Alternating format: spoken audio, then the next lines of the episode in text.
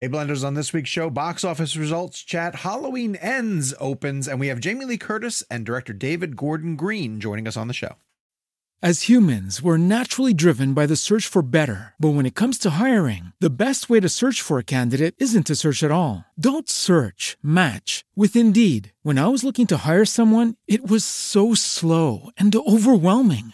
I wish I had used Indeed. If you need to hire, you need Indeed. Indeed is your matching and hiring platform with over 350 million global monthly visitors, according to Indeed data, and a matching engine that helps you find quality candidates fast. Ditch the busy work. Use Indeed for scheduling, screening, and messaging so you can connect with candidates faster. And Indeed doesn't just help you hire faster. 93% of employers agree Indeed delivers the highest quality matches compared to other job sites, according to a recent Indeed survey. And listeners of this show will get a $75 sponsored job credit to get your jobs more visibility at Indeed.com slash podcast. That's Indeed.com slash podcast. Terms and conditions apply. Everybody in your crew identifies as either Big Mac Burger, McNuggets, or McCrispy Sandwich. But you're the filet fish Sandwich all day. That crispy fish, that savory tartar sauce, that melty cheese, that pillowy bun. Yeah, you get it. Every time. And if you love the filet of fish, right now you can catch two of the classics you love for just $6. Limited time only. Price and participation may vary. Cannot be combined with any other offer. Single item at regular price. Ba da ba ba ba.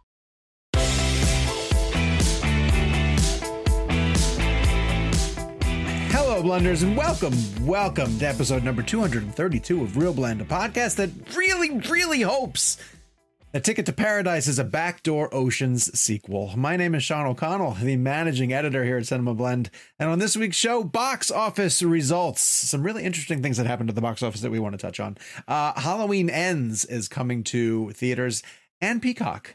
Uh, so choose your weapon and move forward accordingly. And then Jamie Lee Curtis and director David Gordon Green are going to be joining the show to discuss the legacy of Laurie Strode in a really, really touching interview that I think you guys are going to enjoy. Um, partaking in that interview uh, this week, as always, is Jake Hamilton of Fox 32 in Chicago. Hello, Jake Hamilton. Sean O'Connell, I love your shirt. Thank you. I'm mad at Jake today because he had great quotes from Daenerys. Settle down. Uh, the Rock. Great, great quotes from The Rock. Yeah. Uh, and he got them out fast, like any professional would do. And Jake went everywhere today. And then I ran my quotes right after, and uh, they're not doing anything. you just posted them. Give him Yeah. a second. I No, know. no, Let him it was a great interview. Yeah. Thank Those are you. blowing up. Blowing Thank up. you. Uh, the other voice that you're hearing is Kevin McCarthy of Fox 5 in Washington, D.C. Hi, Kev. How are you? Hello, Sean, Jacob, Gabriel. Great to see you guys, and uh, looking forward. I mean, I'm very excited about this Jamie Lee Curtis interview on our show today. It's uh, it was and David Gordon Green, obviously, but it was really cool to have her for the final one. Yeah, pretty. You're wild. to see how chill David Gordon Green is in the interview because I think that he realized like he just had to let Jamie Lee Curtis go. She was so uh, into having this interview take place and and chatting up Laurie Strode and the franchise that he just really sat back and was like the the front row audience for Yeah. her. Which I like honestly, really- like he was listening to her, like in a way, like of course he's listening to her, but like he was almost listening to her in the way that we were. correct. Yeah. Yeah. Well, I want to say hello to Gabe Kobacha before we continue on too. Uh, sitting in the producer's chair and keeping the show moving along. If you're watching us on YouTube, thank you so much for tuning in. Hit like and subscribe, turn on your notifications, be up to date with everything that we're doing here on Real Blend. Uh, if you want to join the premium and get a free show on Monday, well, not a free show, an additional show uh, on Mondays, head to the description down below and find out how you can get more uh, Real Blend in your life. It also comes with a newsletter that I write every other week. Um, and of course, you get an ad free version of the full show. Uh, and then we're available on a weekly basis everywhere you get your podcast needs met. Sometimes it's the full show, sometimes it's a bonus interview that we have done. Uh, but basically, we're always keeping things coming your way with regards to Real And we have some interesting things cooking too. So fingers crossed that we'll have some cool people on the show uh, coming up soon, like these guys. Uh, we don't want to waste any time. We have Jamie Lee Curtis uh, and David Gordon Green talking about the the final Halloween, the last Halloween that they're ever going to make. Miss Curtis, I want to start with you because Laurie is is the ultimate final girl. She's the one who essentially launched the concept of the final girl. But very few uh, final girls are able to explore a lot of the post trauma emotions that you've been able to go through uh, with Laurie this entire time. And in this one specifically, we see sides of her that I never thought we'd see. She's she's happy. Uh, Well- she's at peace. Wait, Yes. she's not happy and she's not at peace. Oh, okay. Interesting. Well, You, you meet someone who's finally gotten some help. So I, I posit the idea that Laurie Strode in 1978 um, survived the massacre of Michael Myers and on November 2nd went back to school um, and got nothing. And literally became the freak survivor and suffered all the survivor's guilt and all of the post traumatic stress syndrome, which we didn't even call it then. We called it shell shock back in the war days, that she just got nothing, no help at all. And the 2018 movie that David conceived showed what the result of that was, which is a woman living literally, physically, spiritually, and mentally behind barbed wire. That she was, imp- it wa- she was alive for one purpose, and that was simply to confront Michael Myers. She lost her daughter and granddaughter, and that those two movies end in such an operatic, beautiful cacophony of sound and visuals and trauma and you could never start a third movie that way. And David, to his great credit, started the new movie four years later. There was a line that David didn't use that I improvised when she ran into Frank at the market, where she says, because he says, I like your haircut. And she said, hmm. Yeah, it had to go. It's been four years. That's like fucking high school. It- mm-hmm. High school is four years. And what we're trying to say is that that's a long time. Mm-hmm. And in that time, Laurie Strode did receive mental health help. She got grief counseling. She had trauma therapy. And so the Laurie Strode we meet is not happy. Mm-hmm. She's able to live alongside her grief. The hmm. grief no longer consumes her. It hmm. has allowed her to move forward in her life, never separated from her grief. You never get over the loss of a child. But it allows the possibility of hope. And that hope is then articulated in the relationship with Frank for that second where you see her smile. So hmm. I wouldn't say she's moved on, she's not happy, but she is coping because she finally got the help. And that to me was the great gift of David to Laurie fans and Laurie to give her a moment of hope. That's, what I think you're speaking of. that is outstanding. Thank you so much for Yeah, that. that's that's beautiful. Um, yeah, I, I want to ask this because I'm actually curious about this uh, in terms of filmmaking process and kind of the way films have been made over the years.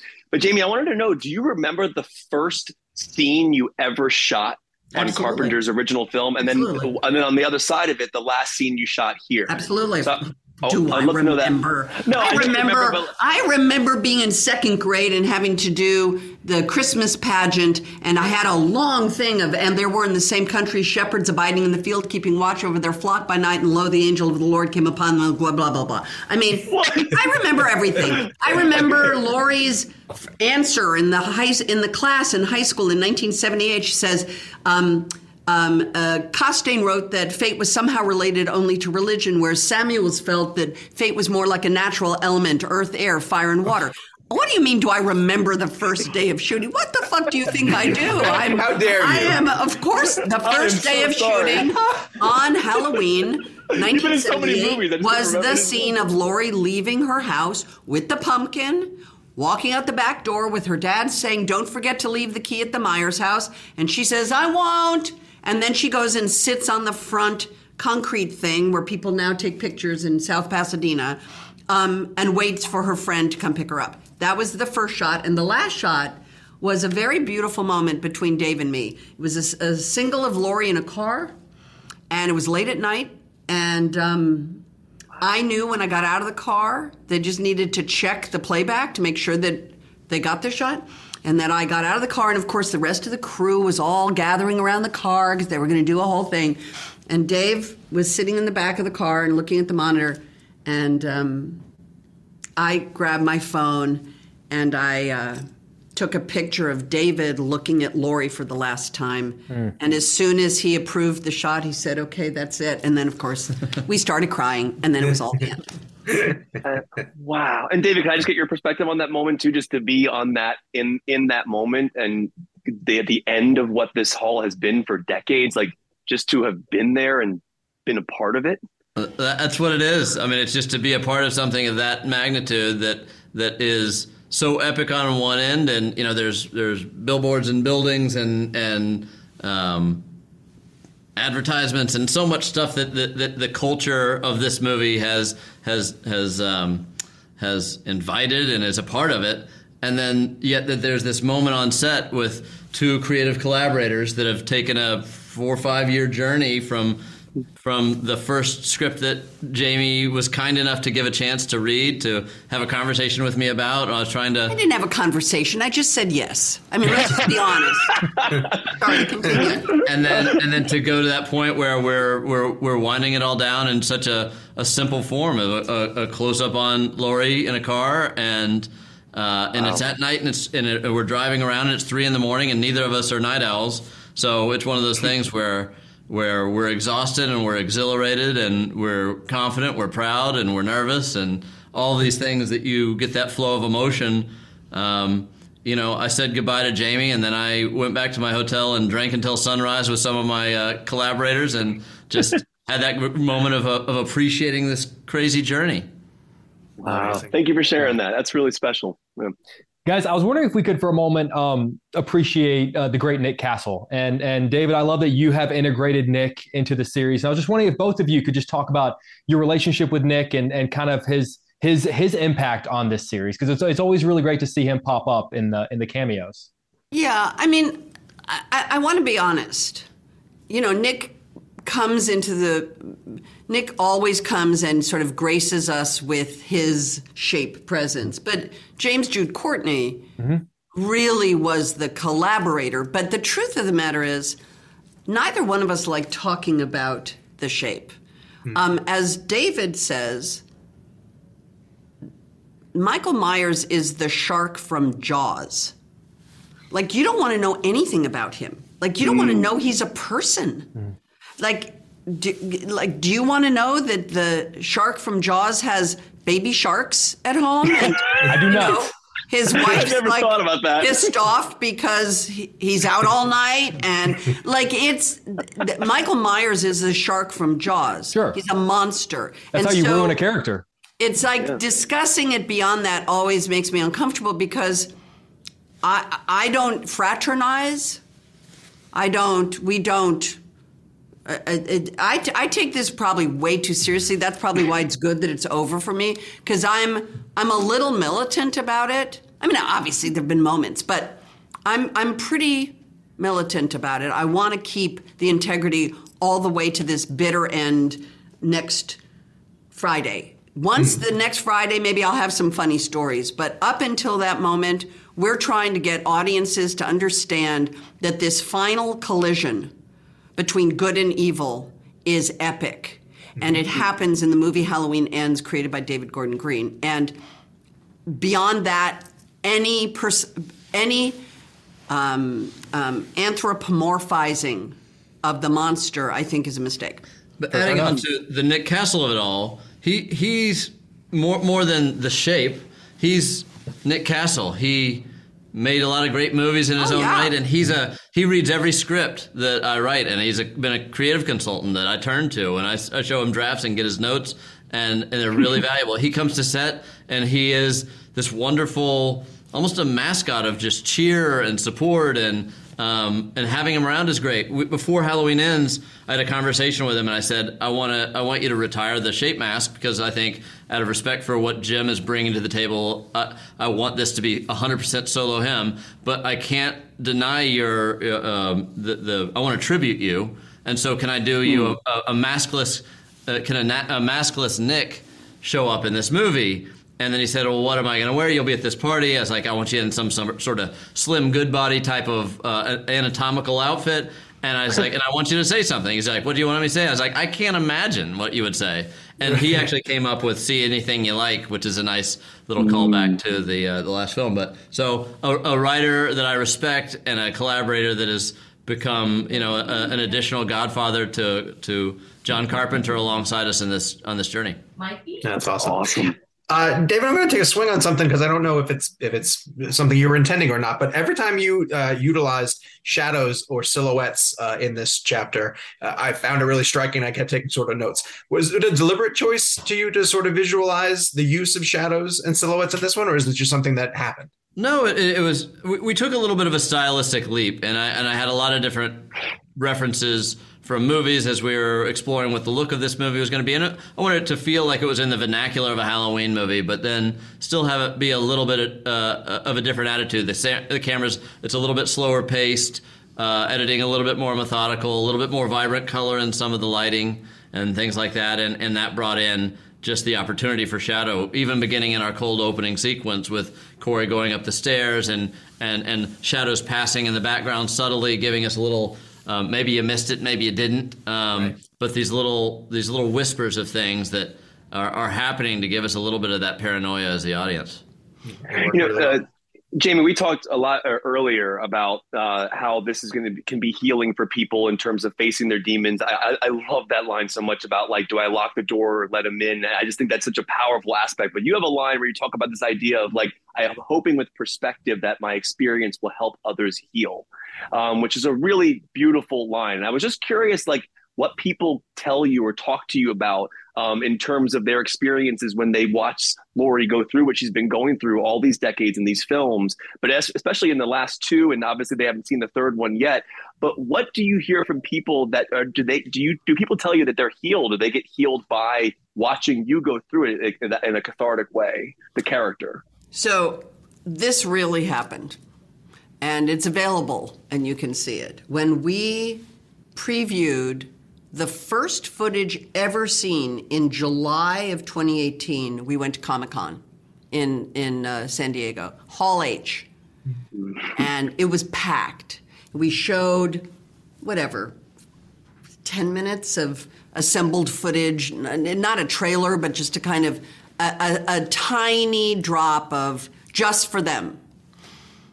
And then we did a little panel thing. Nicole Brown was the moderator, and we were Yvette Nicole Brown was the thing. We a couple questions to each of us, and then we asked for audience questions. Mm-hmm.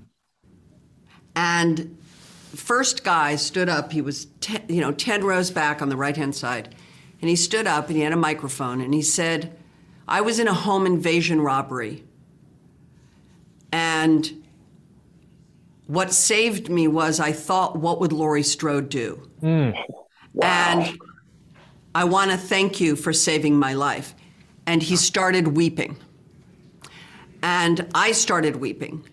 And I'm on the dais, and I walked down the stairs, walked up the aisle, and we met in the, in the aisle and we embraced.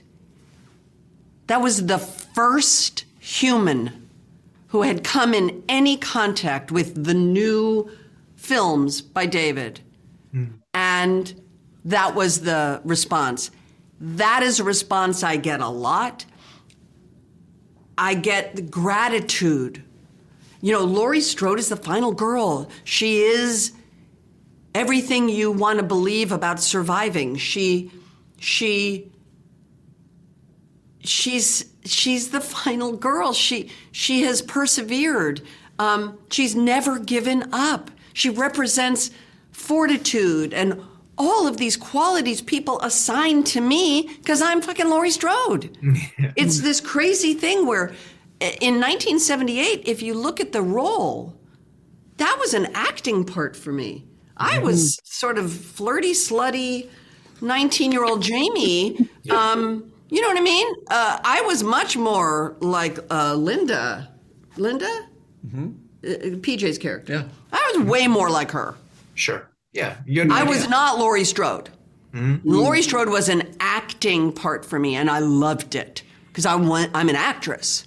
Mm-hmm. And I don't want to play a version of Jamie. I want to play I don't know if you saw everything everywhere all at once. I don't want to play a version of Jamie. I want to play characters. But Laurie Strode was the first time I got to play a character. And so, but that girl who never got any help, the 2018 version is a lot more aligned with Jamie. And by the 2022 version, I think we have become in dis, eh, eh, eh, um, what's the word I'm looking for, Dave? Uh, you can't separate us. Uh, inseparable. Inseparable. You can't do it. Like we are woven together now. With the We'll never let her Gordian knot of Laurie Strode is unra- uh, unravelable. We- Uh, uh, Laurie Strode is Jamie Lee Curtis. Jamie Lee Curtis is Laurie Strode, and together, it's a much more um, internal, uh, integral character, much more aligned with me. And it's just beautiful that I get my legacy in the world is that I never give up. And that's astonishing. Wow. That's incredible. Uh, guys, they're giving us the wrap. We're completely out of time. We wish we had more. it. We're crying. Uh, that's outstanding. Thank you guys so much for joining us. We really appreciate it. Thank talking to And David, th- Thanks David, for thank you for making these films, man. Thank you very much. Thank you guys. God bless you. Bye bye.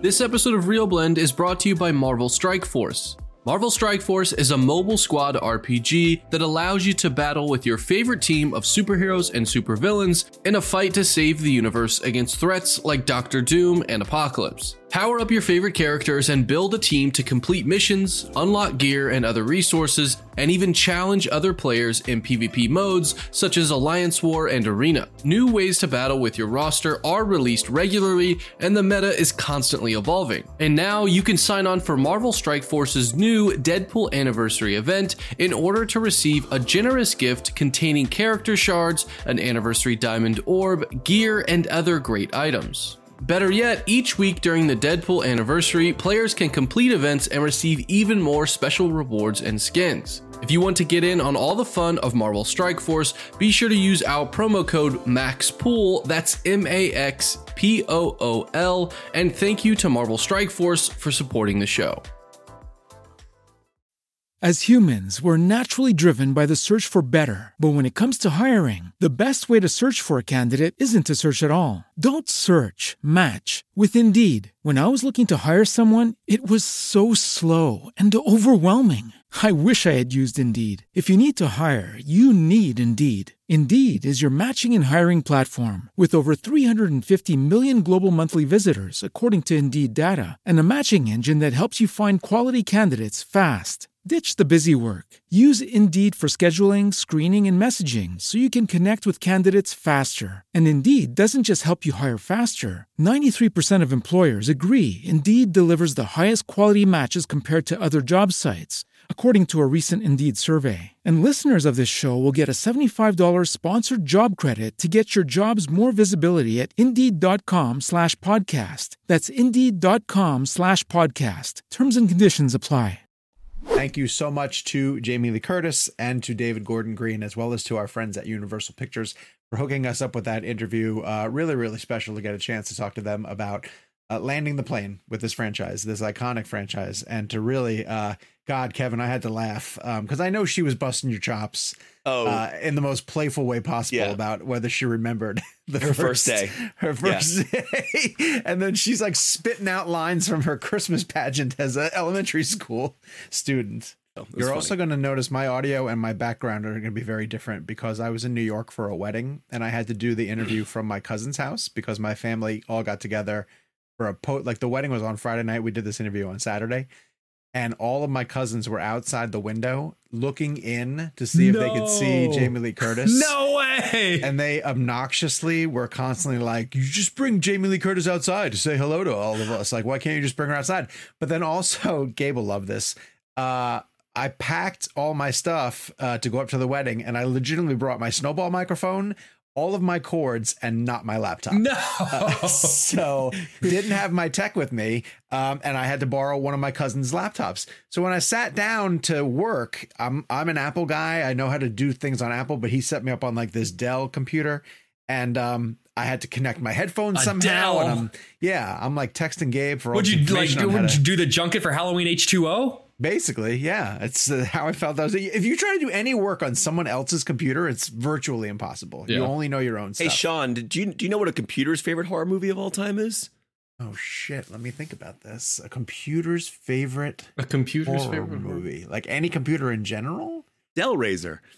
Oh Jesus! Yeah, that was a uh, little that's callback pretty from good. All right, week. let's get this some box office Okay. chatter. Uh, Okay, I want to bring up the fact that uh, audiences really are hungry for ho- uh, for uh, horror content now that we're getting into Halloween, and so that probably bodes really, really well for Halloween ends. Although I will be curious to see uh, how being available on Peacock maybe chews into um, the box office. Well, they did it Halloween last year too for Halloween Kills. They did, yeah, Yeah. they did. But did it still open decently? I don't remember. I mean, it was hard to compare because remember when Halloween 2018 came out? Remember it was such a big kind of like it was almost like trying to compare Force Awakens to Last Jedi. Like just that that X factor Oh, yeah. wasn't there. You know, it was such a big deal when she came back that first time. So there was a pretty substantial drop, but it was a understandable, pretty substantial drop because I don't think anyone expected Kills to do with the 2018 Halloween. It was just it, it would be an unfair comparison to try to compare the two. So it's hard to tell. also pandemic, and also the uh, didn't Kills go to Peacock and theaters as well? Yes, yes. So I, ha- I have the numbers: seventy-six million for the first Halloween, or 2018, just to give perspective. Um, and then Halloween, yeah. So seventy-six domestic opening for 2018 Halloween. Um, domestic opening for Halloween Kills was 49 million, and just to give that clarification, that also happened. That was also during the pandemic, and uh, it had a Peacock release, but still did close to 50 million domestically. Which is pretty Um, impressive. And then so now, I don't know, man. With this year, with this current state of horror and the way these movies are all doing, like Barbarian and Smile, there's a need. I- Like I went, I know we're going to get into this, but I went and saw Smile, and it was a, it was it was a bunch of kids, like high school kids who were like out of school for the day that went to. It was like it reminded me of me when I was a kid. I was like, you go there just to see a scary movie because it's fun with your oh, friends. and I'll bring that up as well too. Like PJ Yeah. does not go to the movies that often, and Yeah. he says like I'm gonna go with some friends to go see Halloween Ends when it opens. Cool. So Wow. because it's love it- that. it- it- it's like a taboo thing. It's like uh, I don't know if taboo is the right word. It's like it's like uh it's like you're going to it because you're going to see something that's going to be shocking and scary, and it's going to like uh, elicit a large response. And like I'm telling you, I was I saw it smile on a Tuesday at like at 1:45 or Wednesday at 1:45, the week after it came out, and it was still crowded. And the majority of the people in there, I would say, were were high school kids, no question. All right, And it's so an that gets R-rated to- movie. that Why were they gets not to in the- school? I was Go to wondering the school. same thing. Maybe it was I don't- college kids. Maybe we're getting old and college Yeah, kids. we are are like getting old. kids. Uh, that brings us to the fact that Smile, in its second weekend, um, made another eighteen point four million dollars at the box Insane. office. Uh, a v- v- insignificant drop, essentially, from its opening weekend, and it is now around ninety million dollars worldwide. Final totals are still coming in as we are recording this. Um, it Halloween cannot- Kills, I- by the way, because we were discussing this. Halloween Kills worldwide total was 131, and Smile's already at 90. Which, yeah. th- now, and it's interesting again. And wh- so, what was the worldwide total for the 2018 one, Gabe? Because Uh, 255 right, and I think it's an interesting because on a ten million dollar budget, man. Wow, True. And Kills was a twenty million dollar budget, and it came out. Now Kills, you know, again, still made a lot of money, but that was and and we are still in the pandemic now. But Kills came out like in the middle. Yeah, of like, yeah, yeah. like you we know, should call it pre. We should call it pre. Uh, uh, pre Maverick is what we should call that era. Pre-Maverick. the pre Maverick. It was a different time for for the Yeah. pandemic, even, and we are still in it. Word so. of mouth hurt kills a little bit. Like I think people Yeah. saw kills and said it wasn't that good. It's not that And good. well, let me, let me ask you guys because we were worried about. We're not worried, but we were we were contemplating what Peacock was going to do to Halloween Ends. What is Smile going to do to Halloween Ends? This many people have gone out and seen a horror. Like, are do you do you feel like people are getting their horror quota? Like, oh, like I already went and saw Smile. I don't need to see. I think don't it's, know. I think It's October. It's October. Halloween has such a big following to Sure. it. Um, so and and if you're saying any film is the end of the story that you're Yeah. trying to tell, that curiosity factor is going to drag people out to at least see like Yeah. how are they concluding Yeah. it. And and we're going to give our review of Halloween ends a little bit later on in the show, and I think you guys are going to want to hear that one too because we have varying uh, opinions on how the movie plays out. But um, but but just wanted to bring this up as a big kudos to Smile for being original. Yeah. Uh, we we gave a lot of love to the marketing campaign for it last week of how creative they've been by placing those people around at the at the baseball games. Um, are they still doing it? I haven't seen them do it. I know it's like the baseball Well, there's been a, there's now. yeah, I'm saying we're going into playoffs, and I, I think they've kind of scaled back from Did they really? that. Jake, I think I remember the there was again. I don't want to get too much in the weeds, but there was one particular viral moment for Smile. We talked about it last week, which was the the it was they were wearing these like bright green shirts, right? And mm. there was that specific woman that she was a brunette. She was in mm. that front row, right behind the batter. Mm. Um, I feel like I saw another video of her from last week doing something different with the same bit, and I don't remember where Oh, it really? was. They put her in a I different think- game? I think that I don't know if it was a game. It might have been like I know I saw some people behind people in like television shots. I saw other things like Al Roker had somebody behind him at one point. Um, Yeah, yeah, I did see that. I did don't see know when those are happening or if those are old, but I, Did you I- guys see Nathan Fielder at the Mets game? Yes. rehearsal? Yes. that was a weird cameo. Yeah. And then he's hanging out there with Emma Stone, of Yeah. all people. So, In Padres gear, which was um, no, she was in San Francisco Giants gear. oh, she was in Giants gear. and her husband was in Padres gear, Ah. which I found to be really strange I strange. don't know who Nathan Fielder is. Who's that? Oh, he did a show on. uh Well, he did a show called The Rehearsal on Yeah. HBO, and then Oh. he also had a show called Nathan for You. He's like a comedian, but he does these high concept bits, Do you think if he um, played baseball, he'd be an outfielder? without a doubt. Yeah, yeah. All right, sorry. Uh, but Kevin, you're the only one on the show so far who's been able to see Smile because, like you said, you went and uh, hung out with all the high school kids. So, um, yeah, yeah. how was it? Is it good? Did it? Uh, so uh, yes. Well, first of all, uh, the film. What I'm liking liking about horror these days, and I think it's always been a part of horror, but it's gotten to be a bigger aspect now, is dealing with real life dramatic themes like trauma and things like that, which we've seen in these recent Halloween films. But this is a movie that I was kind of just based on the concept of it, it's really disturbing, very brutal. Um, but if you step back from it and actually watch it as a piece about facing your demons and what and and doing those types of things, it actually resonates in a very interesting way. It just happens to be really disturbing. I, mean, I don't know- if you guys are familiar with the exact concept of it, but essentially, it's like The Ring. You know, uh, someone you know in The Ring, you'd watch the TV, and that you know that meant you were going to die. What five days Seven later, days. whatever, yeah, whatever it was. So in this case, essentially the the idea is some entity is within a person. That person then um, basically has a certain amount of time, and then they show up in front of somebody else, go into a creepy smile, and then commit suicide in front of that person.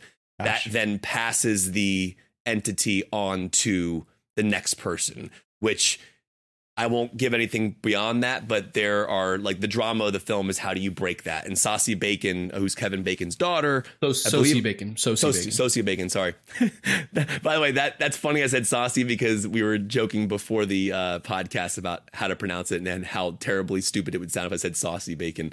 Um, so of course I said that. the joke Um, got stuck. yeah, it got stuck. Um, so she's incredible in the film. Uh, a phenomenal performance, and the whole movie is really what you do once you have and the the information and knowing that that's inside of you.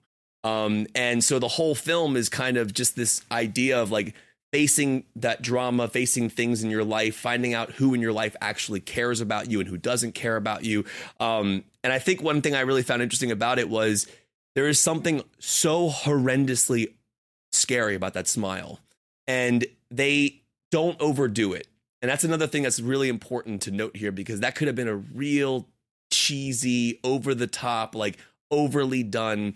They really, really hold it for very specific moments. And when it's done, it's it is like you feel a pit in your stomach when someone's smiling like that, even when you watch the trailers.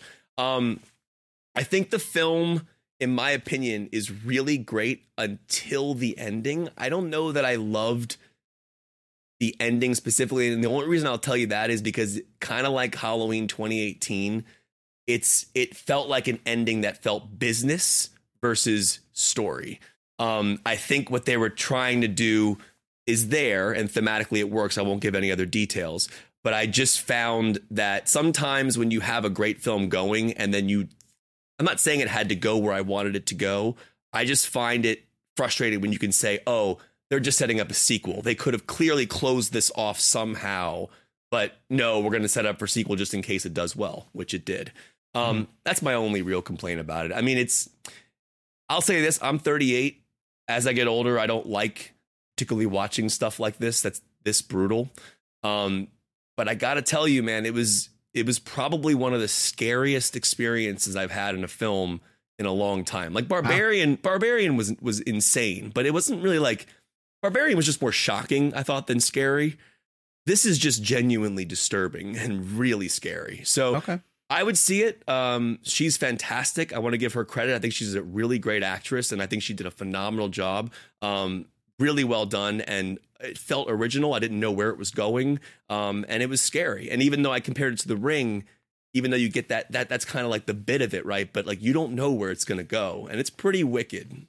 So Terrific I year it. for horror. This has been a Yeah. terrific year for horror, going all the way back to the to the Scream reboot, and you know, uh, I'm blanking, of course, on other titles that we've seen, but I know X, uh, Pearl. Um, Smile's also a great title.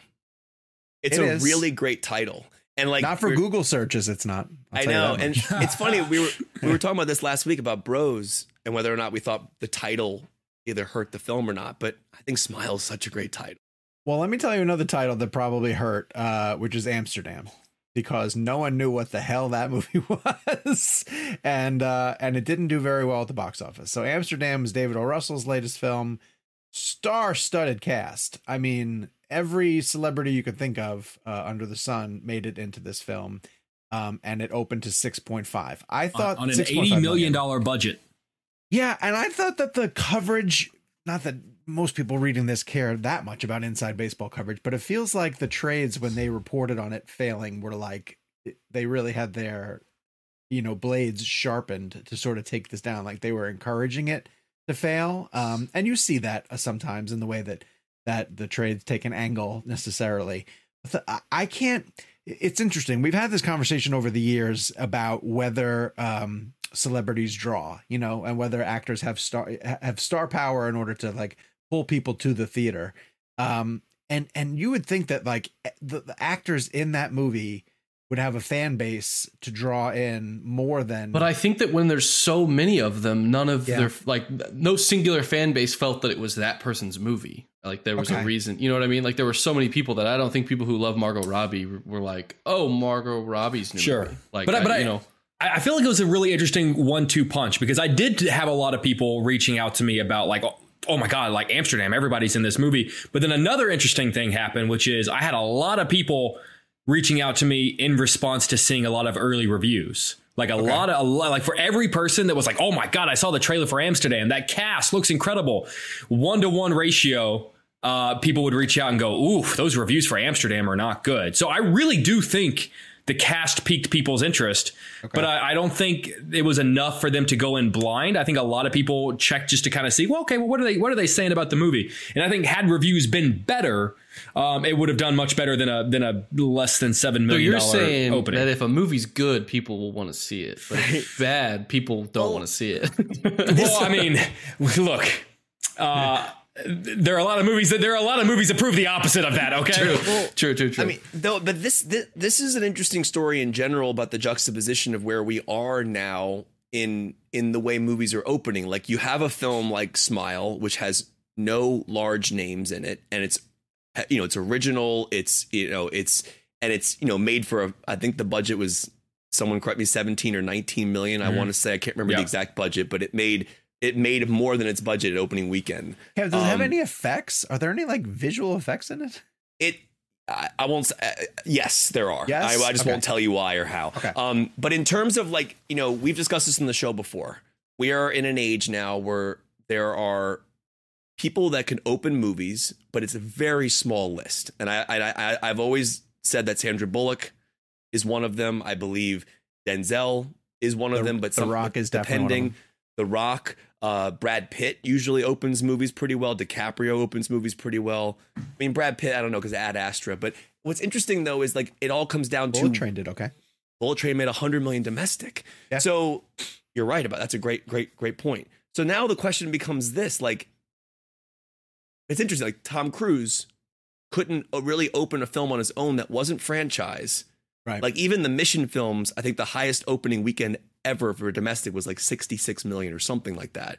Yeah. Top Gun is a perfect example of nostalgia and bringing back a, a, a common title that people have known for decades and generations of that. But like if Tom Cruise were to release American Made this week, No, it would do No. six point five. it probably wouldn't even make that money, money amount of money. Yeah. So I don't really know where we are in terms of star power now because it really does completely really rely on either nostalgia, sequels, prequels. But you know, even like someone like Robert Pattinson, for example, he'll do well in Batman post Twilight, but his other films, like whatever the Cronenberg film he did and like the smaller films he did, uh, I think he was in the James Gray film, wasn't he? The Lost City of Z. Was he in Mhm. that? Yeah, Pattinson. yeah, yeah. But see, They don't know. this goes back to a little bit what we were talking about with Hocus Pocus. Like, I don't think the studios know what to send to streaming and what to send to theaters. Right. They're Um, just as confused as we are. Amsterdam would have been a great movie to put on Disney Plus for 20th Century Fox and to find have audiences find it that way. Yeah, but it's boring. Um, Well, but people could try it. People could try it on the streaming service and and then move on to the next thing if they wanted to. And Hocus Pocus should have been in theaters, not to be a broken record on that one, but I think people would have gone to go. But, but like, that. I just I, also when it comes to Hocus Pocus, I can't figure out what Disney's priority is. Like, is their priority to drive numbers to Disney Plus? Because if so, then well done. You, you did you did what you were supposed to do. Yeah. Um, you know, if if it's at the bottom of the line just to make money, then yeah, they missed out on a ton. Because I, I I really stand by. I think I think Hocus Pocus two could have done seventy million. I really And do to- think it could have to opened that Jake's highly. point, no one's talking about it. Right. It's Monday, October 10th. We are past the second weekend of release, Uh, and I, I, I don't. Nobody, people No- are talking nobody in our it. circle. Like, it's not a film Twitter thing, but how many families this season are talking about how like Hocus Pocus and Hocus Pocus Two and like it- I think it's they such all a watched it's such it a opening traditional film Mm. that I don't think people are on Twitter talking about it necessarily. Well, I know I'm talking about. I, I, the point I'm making is to Jake's point is when you have a box office story that keeps Uh-huh. your movie afloat in a very uh, Mhm. uh, Sure. important way. Like Top Gun being in the top 10 from May 25th through whatever the end of September or whatever it was, that was a story that kept driving it. Avatar Right. was a But that's story. got so much. That's just so much. The Top Top Gun had so much behind it. It's a very unique thing. It had Smile. two years of build up. It had all. Yeah, no, you're right. You're right. But it's not. um It's But, no like, think of- guarantee. But think about if Smile came out on streaming, right? Everyone would watch it that opening weekend, and then we wouldn't be doing a story on the we, second we weekend. wouldn't be, but I don't know that it's necessarily as big as you think. Like Top Gun is next level. Like Top Gun is like Or moms and dads and grandpas and you know everyone's talking about like wow it's the biggest thing like that is news we're talking about smile but i think in a broader sense people are just talking about the movie we're not ta- they're not talking about like how great is that doing for an original horror movie that only costs this much money like that's such a niche story that's worth it for us and our audience i think is very much interested in it but it's nowhere near the scale of like a giant release like an avatar or a top yeah, but does. still, an article about a drop that small. While I know it's niche to our business, it's still an article. It It's still, still drives news. clicks, and people Sure. still might go, "Oh wow, if it dropped that much, I kind of might want to go see." it. I mean, again, I I'm again, Smile is in is in a field well nowhere near Top Gun, but for what it is. I do no it's helping it for sure it's helping the it for sure. theatrical Yeah. stories are helping it. Like I Well- went and saw it last Wednesday because of how well it did, because I hadn't have a chance to see it for press and the marketing. And I wanted to be part of. I wanted to see what everyone was yeah, I would say to your right. It's almost become that movie that like, well, shit, I wasn't going to get to see it, but uh, it's it's become a thing now. So now I got to get out there and go see it. Right. Well, and that sort of feeds into um, what Netflix is going to do with Glass Onion, which is the sequel to Knives Out, and they've had the benefit of uh, the film festival buzz because Glass Onion played in Toronto and played, I can tell you, extremely well in a crowd. Uh, and Netflix decided, probably at the urging of Rian Johnson, um, but you know, but breaking through a few of the barriers, uh, it's going to play in theaters for a week, uh, Thanksgiving weekend, ahead of its uh, release on Netflix in December. And uh, to me, that raises so many questions in terms of. I've seen a few charts. I've seen a few of the early Oscar charts, and people are putting Glass Onion on there. Um, it doesn't play to me, and Gabe, you you've been able to see. You were lucky enough to see it up there in Toronto as well too. It doesn't play to me like an awards movie, but if people, if if people got singled out for it, or if it made a Best Picture run, I at the same time wouldn't be surprised. it's a good screenplay i could see the intricate screenplay It's a catching terrific buzz screenplay. yeah Um, but but what happens if it plays for a week in theaters and the first movie has a really you know a, a decent sized fan base. There are people who are really looking forward to this, and it does really well. Like, do they extend it? Yes. Do they? You think they keep it going? Yeah, well, this is also historic because this is, I believe, the first time that a Netflix film will be released and be playing in the AMC's and the Regals because they can't even screen in a like like I have a, I have a, a screening for uh, a Netflix film tonight for a junket, and I got to go across town because the, the theater two blocks from me is an AMC, and they won't let them even like screen their movies there. And the reason for this, obviously, for people listening, if you don't know, like it, it's it's because Netflix doesn't doesn't honor the theatrical window that the that the that the theaters want, which is you know prior to the pandemic it was ninety days. I don't know if we're at forty five now. I don't know where I don't know where we are. Everything's different, but some things are opening up at the same time. Like And Halloween's as an this proves, it's shifting constantly. Right, but Halloween's an interesting one too because you're getting theaters and Peacock. So maybe the theaters are starting to go, okay, maybe we need to work with these streamers.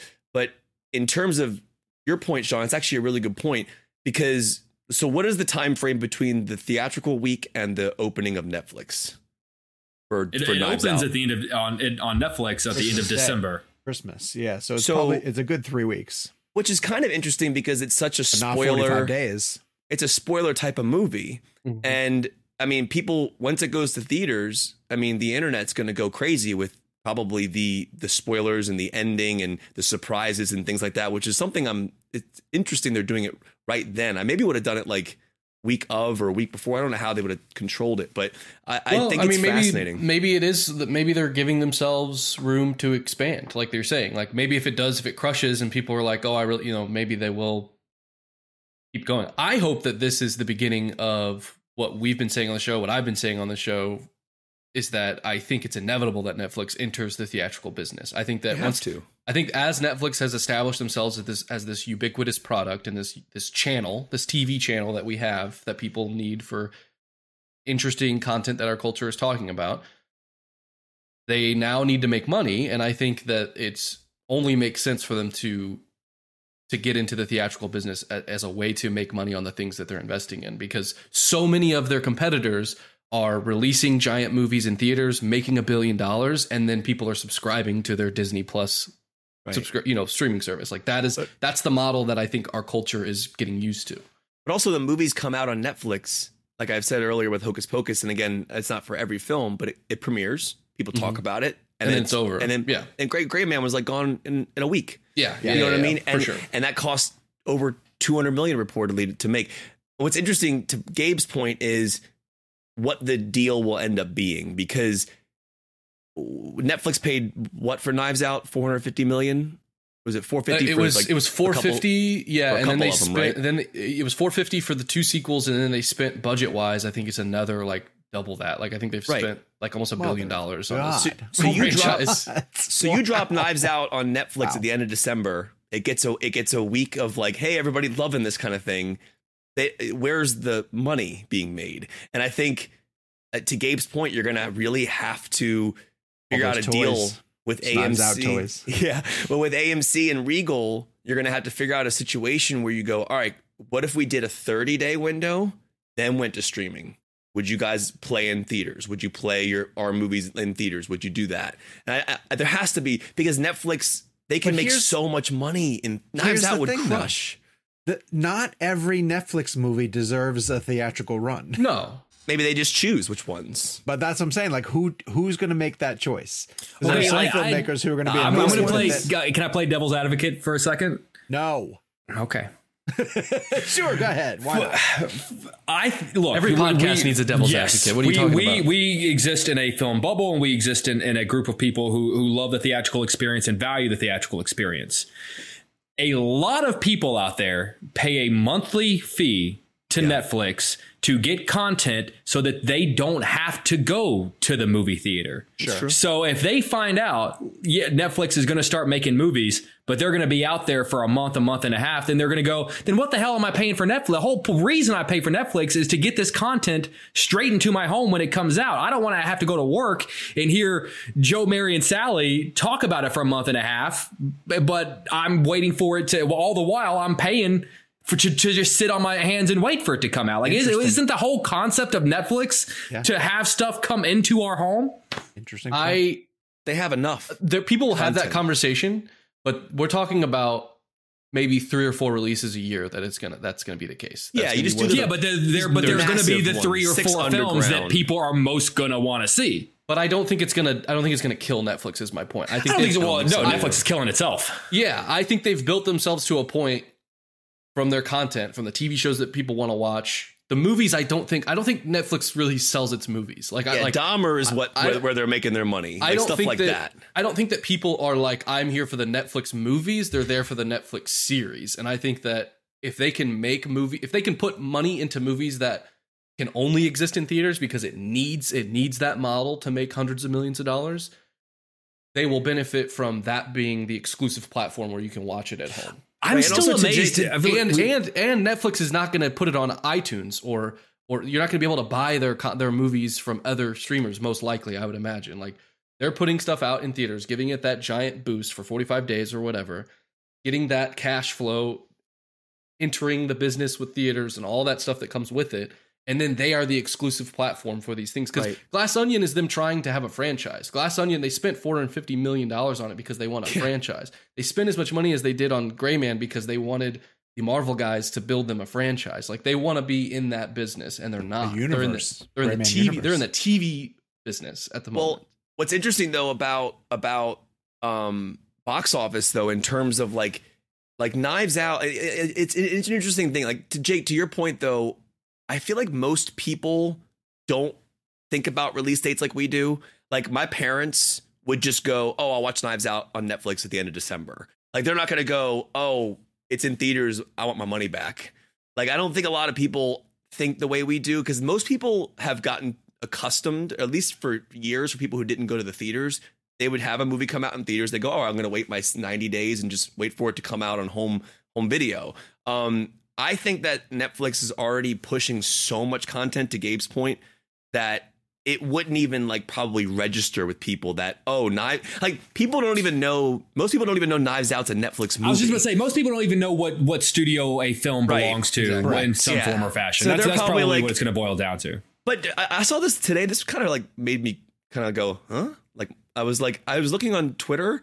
Do you see Barbarian is coming to HBO Max before it goes to Disney Plus?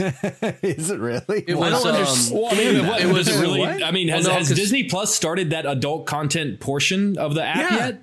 Deadpool's well, out. Yeah, Barbarian's Fox, right?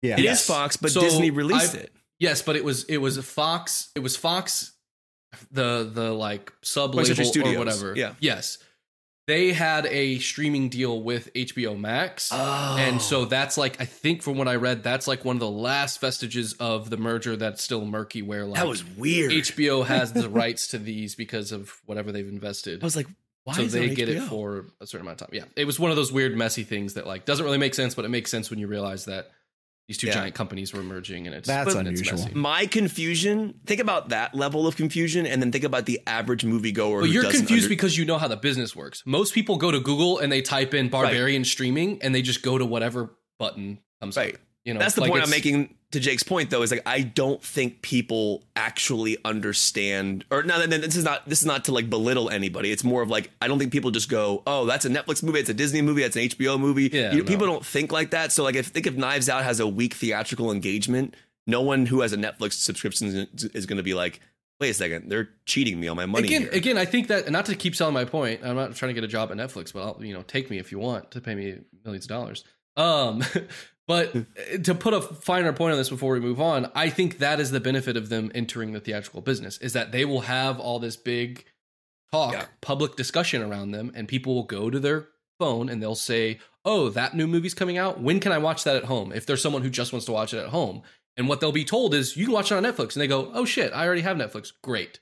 I don't think it's necessarily a point of contention or disappointment. I think that's just going to be the button that shows up. If they're the type of person who goes, I don't want to see this in a theater, when can I watch it at home and where can I see it?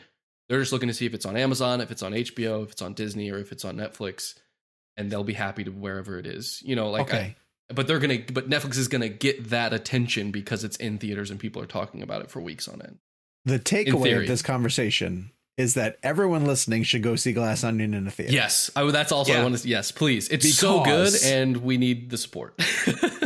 It- it- this movie is so stupid good yeah. that like and the script is so smart that lines of dialogue get applause breaks. Like it's just fantastic. And so personally, I'm thrilled that it's getting a theatrical release. Oh, this is huge. I think that that's how it should be viewed. I love that it's dropping in Thanksgiving weekend when a lot of families are looking for something to go see. I'm not saying rustle up the kids and go see Glass Onion, but like aunts and uncles and cousins and people who are just killing the time and want to go older to the kids. I would theaters say older kids, and older kids, 100 percent for sure. You know, I gotta Um, ask 12, 13, 12 right? months ago, where was Yeah. this love for Finch? Hmm. Like, let's get let's get Finch in a theater. You're You right know, because it's it- a it's a great movie. Did it Jake's ever right. I think about that a lot. Yeah, where where where was the theatrical release for Finch? I think about that. a I think about it all the time. Like, where, where was Finch's Oscar? run? you know, I, I asked The Rock about that he's on Saturday. I was like, Rock, why do you think Finch didn't come out in theaters? Kevin, that's a great question. It's a great question, Kevin. You It's know, a you great really question, know, Kevin. you You really really know know your your you really know your stuff, Kevin. Kevin, I'm glad you asked that. All right, let's take a break. Uh, throw it to an advertisement and come back on the other side with the reviews the of this thing week in movies. And we are back. Okay, so a couple of movies that are opening in theaters this week. Uh, one is going a little bit wider, and so we want to throw uh, some attention onto it. Um, and that is Tar. But before we get to that, I just want to mention that there's a movie called The Curse of Bridge Hollow. Excuse me, that is going to Netflix, and you guys can watch that if you would like to. There, we have no clue what it is. Sounds like a family movie. Um, if you have kids, turn it on, screen it for them. Let us know what you think. Head to the comments down below. Give us your review. But Tar, Tar is Cate Blanchett um, in a movie with an absolutely god awful title um, and a disturb not not disturbing um, mysterious marketing campaign because I've watched the trailers for this. I'm the one who hasn't seen it yet. Kevin and Jake have both seen it. Um, so maybe the title makes a lot of sense, but I have no clue what this movie is about. Like I I just mean, don't. it's I it's don't- her last name. Is it her last name? Her name's Okay, Lydia well, Tarr. It's they like calling that a movie Joker. You know, you can you could tell That's because in the in the name. in the trailer, his name's his name's his name's George Joker. George Joker. George You know what Joker. I mean? It's like it's like, it's just a part. Of, it's just someone's name. Is what I mean. Okay, yeah. gotcha. Hamilton would have been a good example. So this is based on a real Yeah, there you person.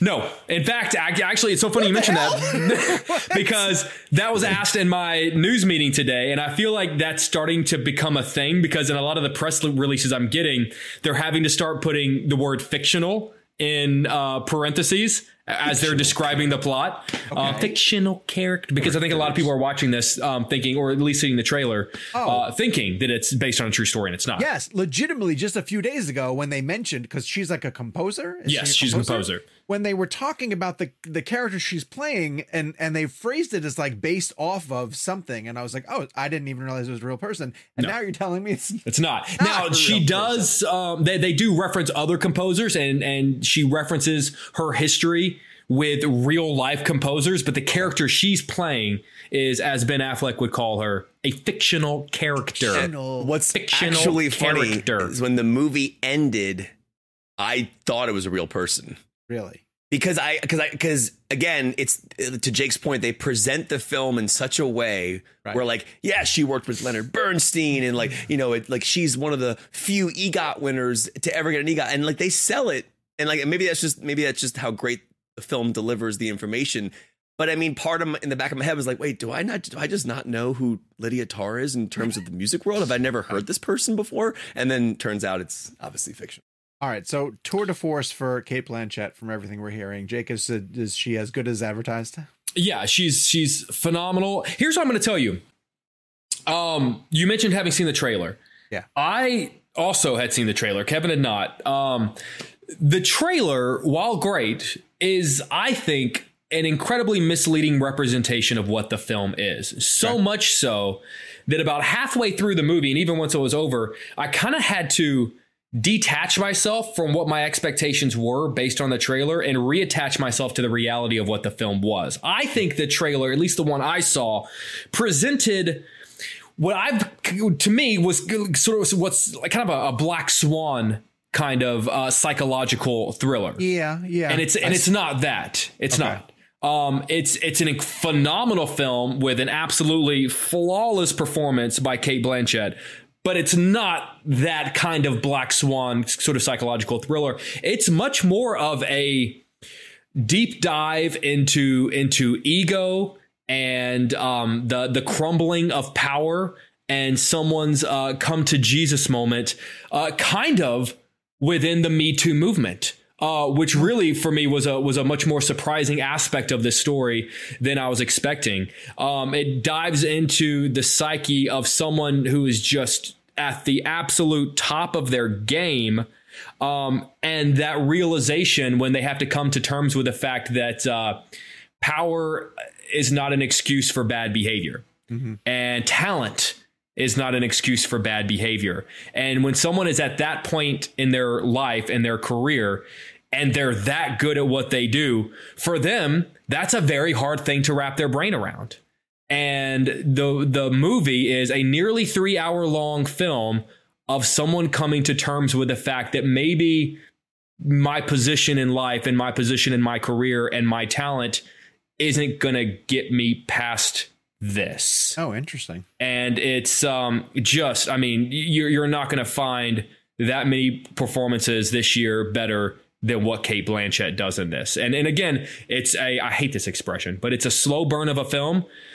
Clocks in at nearly three hours, but I don't know about you, Kevin. I was never once bored. I was I was captivated in such a way. I, I hate saying a film is a genre when it's not a genre, but it's so like um, of a film that it's it's almost thrilling in a way, even though it's a fairly slow film. Yeah, I I mean, listen, it's interesting because I didn't watch the trailers prior. Um, I mean, I thought it And was. I texted you not to.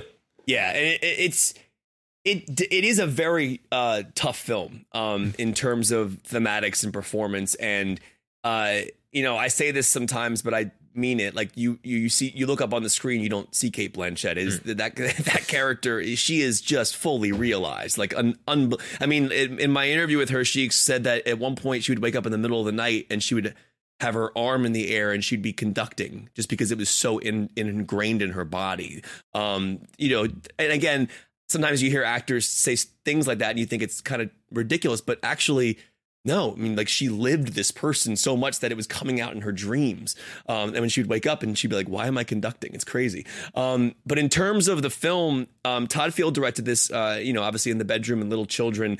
Uh, it's masterfully directed, like scored, sound design. Um, I was just engrossed in this world, and it was again to a point where I was questioning whether or not this person was real, and maybe that's the, the part of the immersion, right? Like he made me believe that this was a real person that existed in entertainment, in music somehow. Um, I don't want to botch her name, so I'm just going to ask: uh, Is it Nina Haas or Nina Haas? Um, Uh, I'm not sure because we all know someone in the industry whose name is Nina. So that's Um, why that's why I gave both, and I just want to I want to give her a shout out because she's absolutely incredible in the film. She plays um, a character who's the partner of Cate Blanchett's and character. I think um, going to get a supporting actress nomination. 100% deserves one. And Uh-huh. I apologize in advance if I don't have her name correct. I just wanted to give her a shout out because I know the press is really centered around Cate Blanchett as it, you know, it, she's the lead of the film. It's the title character. But this performance, Title character, Sean. That's your Yeah. last name. Might as well be sure. but I got, I got to, Like I got to Joker. give her credit. She plays, Sha- she plays Sharon in the film, and basically in the film, we learn that you know they're together in the film, and they have uh, they have a child together, and that whole push pull with her going home after the drama she experiences in the conducting and in the music world, those to me are some of the best scenes in the film. Um, and I just think I hope she gets nominated. She's phenomenal. I think she will. I it was she a will. performance that I, I I didn't really. I was just like I walked out. I mean, I loved Cate Blanchett, but I was like, oh my god, who was The movie doesn't work if if that performance and that character is not as fully realized as it is. Yeah, and and honestly, I'm not too familiar with her work. I was looking at her IMDb, um, but I just wanted to give her a shout out because I do believe that she's going to be in the You- running. you- yeah, and you are you're going to see her name, especially with um, Michelle Williams out of the supporting actress category. Um, that I, I feel like that category is now potentially um, a lot more wide open. Yeah, and and this is also one of those cases where her performance is so important to what happens. With Mm. it's funny we were talking about this last a couple weeks ago. I think we were doing we were doing Ethan Hawke, or we we're doing. How did we get to Ethan Hawke? We were talking about Ethan Hawke for Training Day. Oh, Oscars. We're Oh, doing the Oscar Oscars thing. thing. Yeah. And I, I was talking about how I feel that his performance in Training Day, Ethan Hawke's performance in Training Day, was so important to what Denzel delivered. Not Mm-hmm. taking away from what Denzel did, Mhm. but those scenes work so much better than you know because Ethan Hawke is the scene partner, mm-hmm. and I think you know Cate Blanchett has a lot of scenes without this character Sharon, but but when she's win those scenes, that to me was the strongest material in the film. Um, so I thought it was fantastic.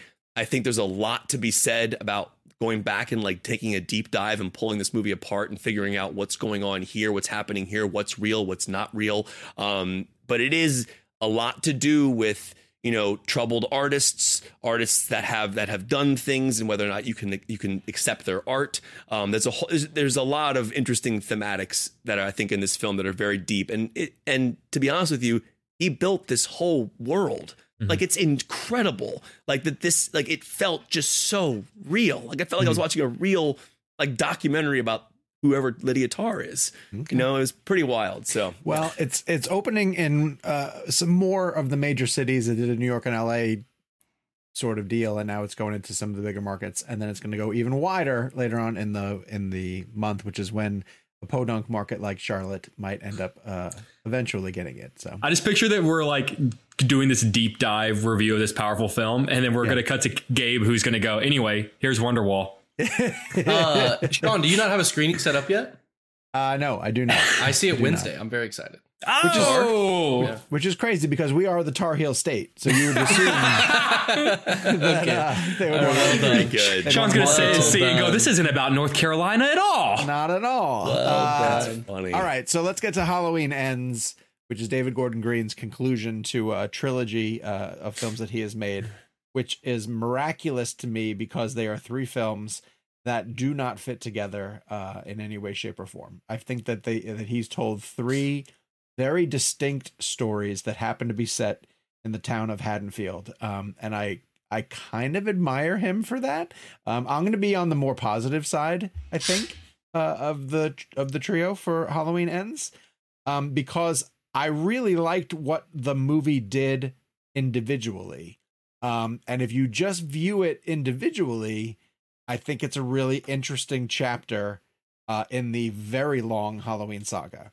But if you look at it as you were hoping that it continued the story of um, Laurie Strode uh, that was launched in the 2018 uh, Halloween reboot, remake, sequel, whatever they ended up calling that, um, it makes as much sense to that one as Kills did uh, to to Halloween, and in and in which case I'm trying to say like didn't make a connection to it at all. Like this, and it's hard to talk about this one without giving away some major you know character reveals uh, and spoilers. But um, the way that I, we can sort of couch it, I think, is that the focus of this movie um, is a character that you haven't met in the trilogy yet. Um, Which is exactly what you want at the end of a 44 year long story is to bring in a new main character right at the very end. To the point where well, I've been waiting for Corey the whole time. The it the it took 15 or 20 minutes of me watching Halloween Ends before I finally came to terms with have we met this character before? like, is he an important part of the franchise that I'm just not familiar with? Because there are a lot of new characters introduced in Halloween Ends. The entire town of Haddonfield, you know, goes up in an uproar, and and and evil to, dies tonight. Yeah, fight back against uh, the the concept of evil. And and Jake's slight on Halloween Kills is hard to argue against. It's the, a Halloween movie where Michael Myers and Laurie Strode never share the screen together. Um, this, as as Jake has also talked about, and I'm sure he'll say this again, is a is a Halloween movie that's not really about Michael Myers in any way, shape, or form. However, I will argue that the movie tries to do something bigger, which is discuss how Haddonfield um, and the threat of Michael Myers has poisoned the community of Haddonfield and made them um, angry and made them bitter and made them superstitious and that um, there are some really interesting notions that it uh, that it triggers where it says um, that Laurie by by keeping a focus on Michael Myers and and essentially by baiting him to return to Haddonfield, that some of the um, fault of the crimes committed by Michael Myers falls back on her a little bit. And I do think that David Gordon Green really did try to take some big swings in terms of going after uh, thematic material that comes with being a survivor uh, and, and some of the survivor's guilt that comes with being uh, Laurie Strode, and the psychological impact of Michael Myers. I just think that he did it in three separate movies that went in three different directions because if you focus on the the character of Corey that we meet in this one and how he um, is a victim of something that goes wrong um, and and then the town doesn't trust him because of it and and are they birthing a new Michael Myers sort of deal? Uh, it's really hard. I don't want to give away any of the specifics that sort of come with it it's a good story I think that that's a good story but but almost like what you said with Tar you had to take your expectations away from what you thought it was based on the trailer. Uh, with Halloween ends, you have to take away your expectations of what you want it to be as the conclusion of a franchise and just go with what the movie is giving you. But but if you're looking for like the culmination of Laurie and Michael, I think it lets you down in that instance. And that's where I'm going to throw it to Jake because I think that's your biggest problem. Well, yeah. And I, I think, look, a lot of times we say, well, it's not fair to have this expectation or that expectation. I think this is an instance where it is totally fine to have the expectation of going into this film expecting the final Laurie Strode Michael Myers showdown, which in and of itself, it already doesn't really make sense because wasn't one of the few big points that Halloween Kills made uh, that Michael's not after her. Like she she was just a girl who was there that night. They're yeah. not brother and sister. He doesn't have a vendetta against her. He's not after her. And yet somehow we're back around to him kind of being after her again, which doesn't really make a ton of sense. I actually really like that kind of it's almost like the like Rey's parents don't matter. Yes, they do. Kind of kind of kind of mm. twist, you know? Yeah. Um which I, you know, even though for every all my problems with Last Jedi, I actually wish that her parents didn't matter. Um, thank you, Gabe. But yeah, go going going back to, to, to some of the points Sean brought up. I, one of the, my biggest knocks about Halloween Kills is how are you going to have a movie with Jamie Lee Curtis and Michael Myers and never have them share the screen together?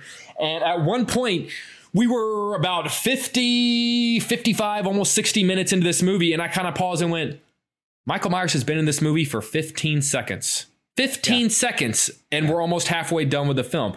I, I haven't done the count, but it's pretty close that another character might have more kills in this film than Michael Myers does. Oh, definitely. definitely. And it's just, I mean, look, this this there was a moment where this film felt closer to Season of the Witch. Remember in, in the early '80s after Halloween two, they thought they were going to start doing like an, like an anthology, and then they so they do a Halloween sequel without Michael Myers in it. And if this had been kind of one of those, then yeah, you're right, Sean. A lot of the points that they brought up in this film could be really interesting. Mm-hmm. Um, in that, like, do do we give birth to these kinds of monsters?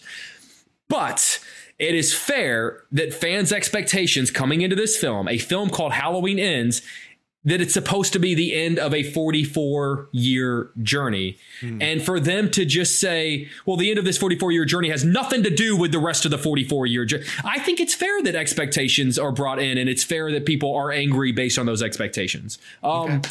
You know, it was weirdly enough, had this been the plot of Halloween Kills, Mm-hmm. I would have been a little bit more intrigued because it would have been sort of like, oh, maybe they're setting it up to, with this idea of like evil is always going to be around, whether it's Michael Myers wearing the mask or not. Sure. I'd been much more forgiving of this plot line and almost intrigued by it if it had been if this had been the chapter two of the of the three. Yeah, but it's not. It's not. It's the end. And and honestly, like the big showdown between Laurie and Michael to me was a letdown. Um, all and right, it that's, just that's where I'm going to push back a little bit because it wasn't. It's not. it was it was and and the there are it, some things and we can talk spoilers. Yeah. There are a couple of things in terms of the last few minutes of this movie that I think were gnarly and really great, really great. All right, that's, that's why I'll stop. As as a fan of '80s slasher movies, and even I know yeah. the original was '78, but as a fan of this period of horror, this is my favorite period of horror. Incredibly disappointed in how this wrapped up. Kev, where do you fall? um, He's like, actually, to go back to the Last Jedi. Yeah. well, okay. Well, I mean, I, again, I said this before, but I, I, I still have a problem with the way the 2018 film ended. I, you know, again, it's that business decision versus story. Let's just keep them alive so we can make two more movies because I think the ending of the last the 2000, 2018 Halloween would have been perfect. Three generations of of, of Laurie Strode's family perfect over him yep. in a burning basement. Yep. Boom. Laurie, her daughter, and her daughter's daughter Yes. all kill Michael. I mean, it's literally the it's a perfect ending. It's perfect. And then they go, oh no, he's still alive, and we'll make two more. And again, I know that was the plan. I get it. Um, and, and I know the business that we, we work in. I mean, it makes And that's sense. also But- just the genre. I Yeah. get it. But that ending would have been awesome. And, and honestly, I think Dude, 2000 I think you could argue that like maybe that's the point he was trying to make. Like this, this, these people don't get a perfect ending. This is a messy, you know, scary thing. Like Maybe. Maybe, there's more to it than that. I mean, to Gabe's point, though, he's not wrong. I mean, the the the themes of trauma that go throughout these other two films are key to that because we know that her daughter dies in the in Halloween Kills. So it, Gabe's not wrong. I mean, there's definitely thematic and story reasons they did it, but I just I don't agree with it. Um, that being said, this one um, is so Halloween Kills is awful. that movie is, I think we all can agree, is just terrible. Not good. It's not good. Um, so anything, uh, anything I think in this franchise could be better than Halloween Kills. Um, I actually do like the final fight. I think the final fight was cool. Mhm. Um, I do not like the character that uh, is intertwined throughout this main story of like, uh, and I don't know how much we're getting into about what that character does, but there's I essentially that. I'll leave it alone. But basically, there's a char- there's a as the guys were saying, there's a character that is kind of it's more about this character than it is about Michael Myers at at, at times. Um, that being said, uh, that stuff I did not think worked, and it, and it, um, to Jake's point, it was frustrating because I was like, again, it is the last Halloween film theoretically. Mhm. You want Michael Myers, and I and and, and that sounds so weird. It's like, oh, we we want the killer to show up, but I mean that that is what Halloween is, you know. And I think, to be honest with you, I think him and Laurie could have had two fights, um, maybe like a midway fight, uh, and then a, a, a final fight. I don't know. Mhm. Um, but and this is not a spoiler. The final fight is in the trailer. You've seen it, so it's like, like not what happens, but you've seen pieces of it. Um, so I think what's interesting about this film is what I actually like about it are the themes, the the the the trauma the trauma themes, the facing your demons is a line that she says that I think is really important about like do you lock them outside or do you let them in? Um, and I think those ideas about are the elements controlling you or are you controlling them? Those are all things that really resonated with me, and and, and that's kind of what I t- spoke to her about in the interview. And those are the things that I actually found fascinating. Like, as you take a horror film and you can play with actual themes that make you question elements, that works. And I think that's what David Gordon Green did good with these films is is that trauma aspect and is that that domino effect of what it does to people and the families and the towns they live in. He was definitely way more interested in that. Yeah, that is way more interesting than anything going on with the, Michael Myers storyline. I mean, I know he's tied to all those themes clearly because that's the whole point of the movie. Sure. but it doesn't. Yeah, it, it, it, to Jake's point, I don't know. It. Listen, when you go in to see Halloween, Ha- Halloween, Halloween ends. You want a Halloween movie. You want a, like, like you want like it should. I I think this could have been just a classic throwback. Um, you deal with the traumatic themes, but just like you know, and I think I think it would have been really cool if they played around with like an idea of like I don't know, doing some similar things they did in the first one uh, in the original. Um, but you know, uh, there's something to be said about the way she uh, Jamie Lee Curtis performs this the end of this character and kind of what we're seeing in this film. Um, I, I think she's obviously she's so great in the role, but as she told us in the interview, in these movies, it's kind of become to a point where like her and Laurie are essentially the same. I mean, same. not what they've dealt with, but they're they're one of the same in terms of like there's a catharsis that's that she achieves from playing it. Mm. Um, and so I mean, it's interesting. Like I, I didn't I didn't hate the film. I didn't necessarily dislike the film, but I was underwhelmed because it, you know, I think after Kills, we were all a little like suspicious about how this is going to be. And I was kind of hoping they would just bring it back to that classic Halloween feel just to kind of give us that closure. Yeah. Which is kind of why I thought the 2018 one would have been great if they had just ended it there. But that's a whole nother discussion. So I'm kind of in a weird middle ground with this one. I, I, I, I it's so much better than Kills. So I mean that that that that already amps it for me. I just don't know if it's better than the 2018 one minus the ending of that first one. So I don't Yeah. know. I'm kind of like a But you'd Yeah. recommend? Would you recommend it? Because I would. I would definitely recommend people try, check it out. I okay, here's the thing. I probably wouldn't recommend going to a theater to see it. And I'm a Okay. theatrical person. I just think that you may be disappointed if you leave your house and spend a lot of money to go to a theater. I think Jake would agree. Jake, uh, I don't know where are you at? Ew. I mean, Jake. I mean, no, I let's don't say- know. I don't think. I, I, look, it's it's one of those weird things where it's like, uh, who am I to tell you? Like, it's the end. So you probably anyone who's interested in this movie probably wants to know what happens.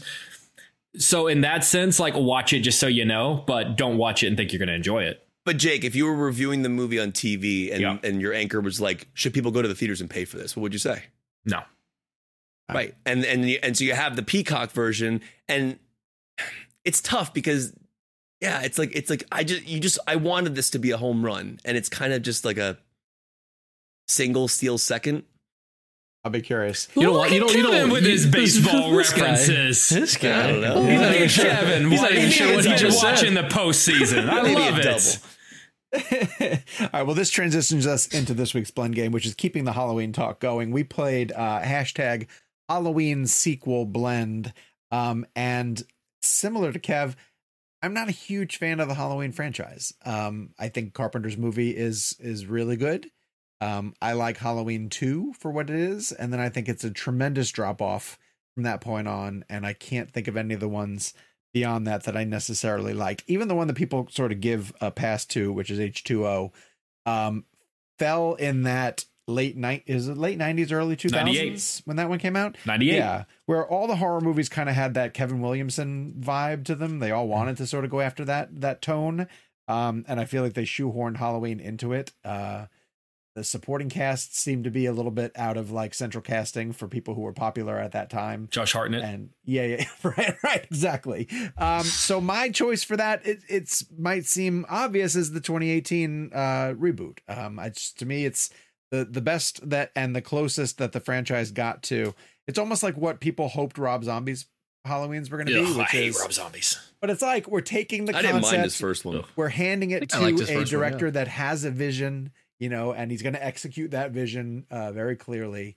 And I think David Gordon Green stepped in. I thought he was an unusual choice uh, to make the movie. It's not like he has a horror background, um, but I think he and, and then he co-writes it with Danny McBride, which also Mhm. felt like a what are we uh, for real? Um, um, but then they did such a great job of that angle of Laurie uh, is really, really interesting, particularly in 2018. Of here's a woman who has had to live with uh, the the weight and the trauma of this uh, boogeyman, essentially, and she's going to be prepared if he ever comes back. Uh, to the point where she's isolated herself from her family uh, at the expense of having to be ready in case her greatest fear uh, should resurface. And that's a really great way back into Halloween. Um, but then that first 2018 movie did what I think you guys really wanted ends to do, which is embrace the concept of on Halloween night, Mike Myers, Michael Myers is uh, you know, stalking his way through Haddonfield and taking out people in incredibly violent ways. Um, like the the the kill in the bathroom is vicious Yeah. just vicious. Um, there's some really brutal deaths throughout it. The scene we we watched Halloween Ends for the first time in Toronto. I sat next to Kevin, and there was a moment where I actually talked back to the screen in a way that I've never talked back to the screen before, which is Michael Myers walking through a house. Um, he picks up a knife off of the kitchen table and he's heading into the living room, and you hear the sound of a baby crying Mm. um, somewhere in the house. And my sick mind thought, oh my God, we're going to have to watch Michael Myers kill a baby. And he doesn't. He walks right past the crib and keeps moving. Um, but when when the baby cried, I said, oh God, no. Like, but like, not like roll your eyes, like, oh, this is cheesy, don't do this. But like, oh my God, I don't have to, I don't want to have to watch this. And that's how engrossed I was in the story. That's how engrossed I was in what was happening. Um, I think that, that that's the most effective Halloween movie to come after John Carpenter's original film. I think it got as close to the the impact of the original film. And so, you know, I'm disappointed that the two follow-up movies didn't build on that, but I hold the same belief that Kevin says that they had a perfect ending. And and had they had they kept to it, uh it would have been fantastic and we would have had a tremendous Halloween movie that we could have said this completely bookends. You had Halloween that opened it and Halloween that ended it, Right. and it would have been a uh, just a great body of work uh, that encapsulated everything. Here's the box set. Put it on your shelf and uh, and enjoy. So, Kev, where are you going? I- I'm gonna do the same because it's the it's oh I- and one other thing I wanted to point out about the new Halloween that I did like was the opening. I thought the opening scene was pretty Opening wild. Oh yeah, yeah. Awesome. I, I'll, Like- I'll cop to that. Yeah, and, and that's kind of why I'm like so middle ground in that movie because there were things that I dug. It's probably the opening and the ending that I really liked about that movie, if it makes sense now. Um, all right, in terms of yeah, I have to go 2018 because outside of the book ended ending, which you know, again, I loved this idea that it was Halloween, Halloween, you know, and then again, my my my my idea of that would have been kill them off with the Strode generations, but we didn't get that. Outside of that, I think that is the strongest of the three um, just because it, it it is it's probably the most Michael Myers Halloween esque film of the of these three. Um, I'll be completely honest with you. I grew up watching the original Halloween. I don't even remember really two, three, four. I don't. I mean, I remember seeing H two O in theaters when I was a kid and Resurrection.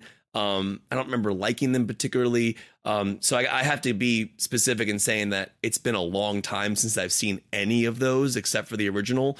Um, so my mind is kind of more in the fresh aspect of these current three, and we've been doing press for the for the three. So they've been in my life since 2018 in a very you know in my in my work. Um, so I, I got to give it to that one, and I, and I because I do think that it was, you know, one of my biggest complaints about modern day horror is the violence. Uh, it's just so brutal and disturbing. Um, now I'm not saying the original wasn't, but it was minimalistic. It was it was uh, less deaths, less gruesome, still scary and still disturbing, but it was done in a very different way um, than I think a lot of these films are now. The bathroom scene that Sean's talking about, that's kind of what I'm talking about. It's it, it's a, it's just a little brutal um, for my taste, um, and I, and I know that that's what these movies are. Um, but uh, yeah, so I mean, I know it's kind of kind of a long way of saying, I guess the 2018 one, but I don't really have a a, a real personal feeling about this particular blend game. Jake, you are our horror um, expert. I like horror uh, films. Someone who goes back and rewatches these films on the regular. Do you? I do. I, I have a you do right to the- my right. I have a um a signed Nick Castle um uh shape mask. Do you like the Halloween franchise? Very much so. I love yeah. Um some more than others. Like like here's what I'll say. Um in terms of like the Holy Trinity, my least favorite. Okay. Uh I, th- I actually think the quality excuse me. I actually think the quality of the Nightmare films is the highest. So so much so that like Yes. some of the sequels are among the best. Yes. Um the Friday films are fun and ridiculous and also get better because they slowly turn into what people think of when they think. I mean I think you know people forget that you know Jason's barely even, in he's not the main killer in the in the original. He doesn't even get the hockey mask till part 3 he wears a, a sack over his face with a with a, a cut out of his eye um and in part 2 so I think that's a fun series because you can see it evolve into what it is. The Halloween films are what they are. Um so it's my least favorite of the three but I still really like them. Um and my favorite in terms of the sequels is the 81 sequel Halloween 2 um, and the reason I, I really like that one is no, it's not directed by Carpenter, but it is written by Carpenter. Um, and you've got uh, obviously you got Jamie Lee Curtis coming back. You've got uh, Donald Pleasence coming back as Doctor Loomis, and it really does feel like a like not like no pun intended because clearly it's a part two, but it really does feel like a part two to the original. Like it picks up literally seconds after uh, the original leaves off and follows Laurie into going to the hospital after everything that happened after being attacked and everything. And it feels it's not to the same quality of the original, but it just feels so much like like they almost like they filmed them both at the same time and then just cut them in half. Um, if you were to watch them back to back and think of them as like one story in one movie, you'd think to yourself, well, that movie kind of went downhill in the back half. But it's it's to me, it's the closest that anyone has ever truly gotten to capturing that spirit of the original. And yeah, I, I agree with you. I actually really do like the 2018 Halloween. Um, it does bring up a lot of really interesting ideas because at this point, um, a 45 year franchise can't just be Michael killing people anymore. You got to pre you you need to bring up ideas. But at that time, it had only been three years later, and it was just a well, what happened after that? Because when the original Halloween ends, Michael's in the front yard and then he's not in the front yard. Um, so where'd he go? And it's it's a really fun. I think people forget that there are answers to that. Uh, I think a lot of people think that they've seen part two, or maybe haven't seen part two, or it's been a long since time since I've seen it. So I would recommend if it has been a hot second and you've seen Halloween ten thousand times before. I know a lot of people are pressing play on scary movies in the month of October. Do yourself a favor, like go watch the eighty one Halloween two, or, yeah. or or if you're gonna watch Halloween, the next night put on Halloween two, and you'll be kind of surprised at how much it really does feel like how the Carpenter's Halloween kind of just kept going. And again, he wrote it. So in he he gets a say in terms of what happened to Laurie after after that that original. So I really really really like the 81 Halloween 2. All right, there you go. Um, we still want to hear your picks for Halloween sequel blend, so send them to us using the hashtag. Uh, next week, we're going to keep it in the horror genre. We're going to do something really fun called Found Footage Blend. Oh, Hashtag fun one. Found Footage Blend. So let us know your pick via email. and the new VHS comes out next week, right? Yeah, VHS yeah. was it 90 99? 9. Yeah. Oh, I'm so excited. I love the VHS films. Which we didn't we should have talked with Bruckner about that. I didn't think about that. Yeah, he did got oh, his he got yeah. his start in VHS. A yeah. lot of interesting uh, horror filmmakers got their start in the VHS. I think um so did didn't the guy that did um the last King Kong movie? What the hell is his name? Uh, uh Peter Jackson? Oh, oh, uh, you're talking no, about the, the, uh, the, guy with the, beard. Um, yeah. He did uh, Adam Wingard. Adam Wingard, Adam Wingard guest yeah. the show. Yeah, I yeah. think he also was in VHS. I'm pretty sure he did as well too. Um, so send us your picks uh, at ReelBlend, send, uh, ReelBlend at cinemablend.com, or you can use hashtag found footage blend. Um, we'll be back with a brand new show next week. In the meantime, follow us uh, on social media at Jake's Takes at Kevin McCarthy TV, at Sean underscore O'Connell, at Gabe Kovach, and at ReelBlend. We really want to hear what you guys think about Halloween when you're able to check it out. And let us know if you saw it in the theaters or went to Peacock. Um, and until then, we'll be back next week with a brand new show, as mentioned. Hockey See pads. you guys soon. Abelmans. As humans, we're naturally driven by the search for better. But when it comes to hiring, the best way to search for a candidate isn't to search at all. Don't search, match with Indeed. When I was looking to hire someone, it was so slow and overwhelming. I wish I had used Indeed. If you need to hire, you need Indeed. Indeed is your matching and hiring platform with over 350 million global monthly visitors, according to Indeed data, and a matching engine that helps you find quality candidates fast. Ditch the busy work. Use Indeed for scheduling, screening, and messaging so you can connect with candidates faster. And Indeed doesn't just help you hire faster. 93% of employers agree Indeed delivers the highest quality matches compared to other job sites, according to a recent Indeed survey. And listeners of this show will get a $75 sponsored job credit to get your jobs more visibility at Indeed.com slash podcast. That's Indeed.com slash podcast. Terms and conditions apply.